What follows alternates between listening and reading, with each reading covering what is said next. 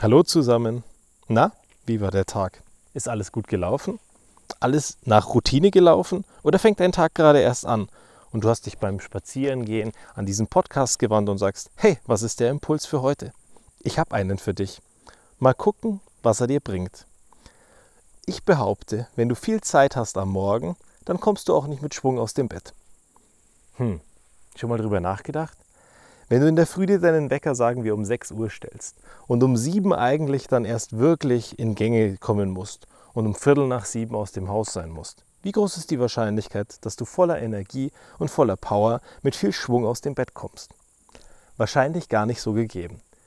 Wenn du allerdings um, sagen wir, hm, Viertel vor sieben erst aufwachst, weil du den Wecker verpennt hast und ganz schnell in eine Viertelstunde fertig sein musst, um eine Viertelstunde später aus dem Haus zu kommen, dann glaube ich, dass auf einmal Schwung einsetzt. Dich motiviert, dich beschleunigt und zumindest dich motiviert, pünktlich zu sein, rechtzeitig deinen Bus zu erwischen, deine Bahn zu erwischen oder rechtzeitig im Büro zu sein. Und deswegen behaupte ich, wenn du Zeit hast und dir deinen Wecker zu früh stellst und dann kein Programm hast und dir nichts vorgenommen hast, womit du deinen Tag beginnst und was dir gut tust, dass du am Ende deine Zeit verdümpelst. Dass du immer wieder auf die Schlaftaste drückst beim, beim Wecker oder auf die Schlummertaste.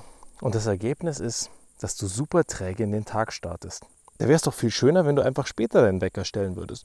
Oder wenn du am Vorabend dir eine Intention fasst und einfach mal sagst, hey, ich stehe heute vielleicht um sechs auf, aber ich mache dann eine halbe Stunde Sport, dann ziehe ich mich an und dann lege ich los. Dann habe ich wenigstens eine halbe Stunde für mich gemacht.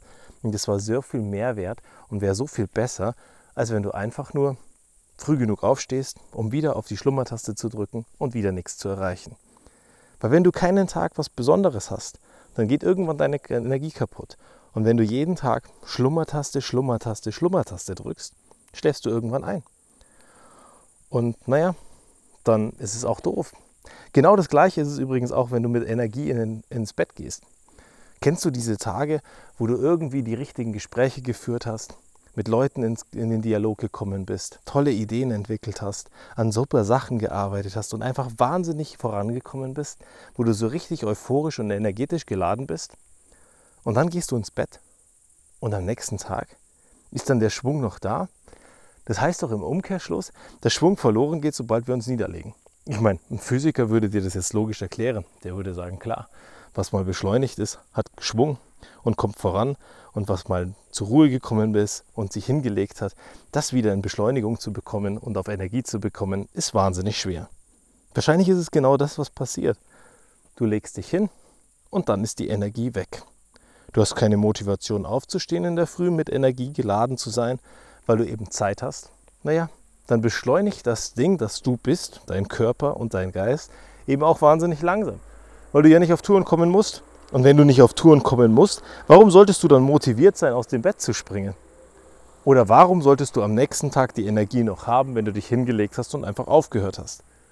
Klar, ich meine, ich will dich nicht motivieren, die ganze Nacht durchzumachen, bloß weil du gerade Energie hast. Nur ganz ehrlich, wenn es dir wahnsinnig wichtig ist und es gerade gut läuft, frag dich doch zweimal, ob du wirklich jetzt ins Bett musst. Wie ist es übrigens bei dir? Wenn du Daten hättest darüber, dass du in der Nacht von dort bis dort viel besser schläfst, besseren Tiefschlaf hast zum Beispiel, würdest du sie nutzen? Ich habe mal gelernt, dass von 10 bis um 2 Uhr die wichtigste Phase ist des Schlafens. Das heißt, du solltest eigentlich vor 10 ins Bett kommen und dann bis um 2 schlafen, ohne Unterbrechung. Du solltest einige Stunden vorher das letzte gegessen haben, danach nur noch trinken, damit dein Körper relativ schnell in den Tiefschlaf kommt. Und diese vier Stunden, die reichen dir, um dich zu erholen und regenerativ zu schlafen. Bei mir zum Beispiel, wenn ich in meine Statistiken reingucke, dann ist es so, dass ich bis maximal 4 Uhr Tiefschlaf habe. Danach, die nächsten Stunden, könnte ich mir eigentlich schenken. Ausprobiert habe ich es bis jetzt noch nicht. Dass ich einfach mal in der Früh um 4 aufstehe und sage, so, wie verändert sich der Tag, wenn ich jetzt mit Intention, Elan, Energie und einem Vorsatz, zum Beispiel für Sport oder für irgendwelche Dinge, die ich erreichen möchte oder eine Schulung, die ich machen möchte, aufstehe und genau das mache, was mir gut tut. Vielleicht wird es mir am Ende wahnsinnig gut tun. Vielleicht wäre es auch totale Katastrophe, weil ich noch weniger schlafen würde, als ich ohnehin schon schlafe. Ich meine, so im Durchschnitt bei mir sind es 6 Stunden 20 Minuten. Und das ist der Durchschnitt inklusive der Wochenenden. Auf viel Schlaf komme ich nicht. Und ich bin schon stolz darauf, dass ich auf 6 Stunden 20 Minuten komme. Normalerweise war es noch deutlich weniger. Ich bin später ins Bett gegangen, weil abends da eine tolle kreative Phase war. Und naja, so ist es dann eben. Aus Überzeugung später ins Bett gehen ist auch eine gute Geschichte. Aber am Ende finde ich super spannend, wenn Daten da sind. Weil wenn du dann da mal reingucken kannst und das verstehst, dann verstehst du vielleicht am Ende mehr und kannst mehr draus machen. Und deswegen frag dich doch heute mal, wann bist du das letzte Mal mit einem Vorsatz aufgewacht?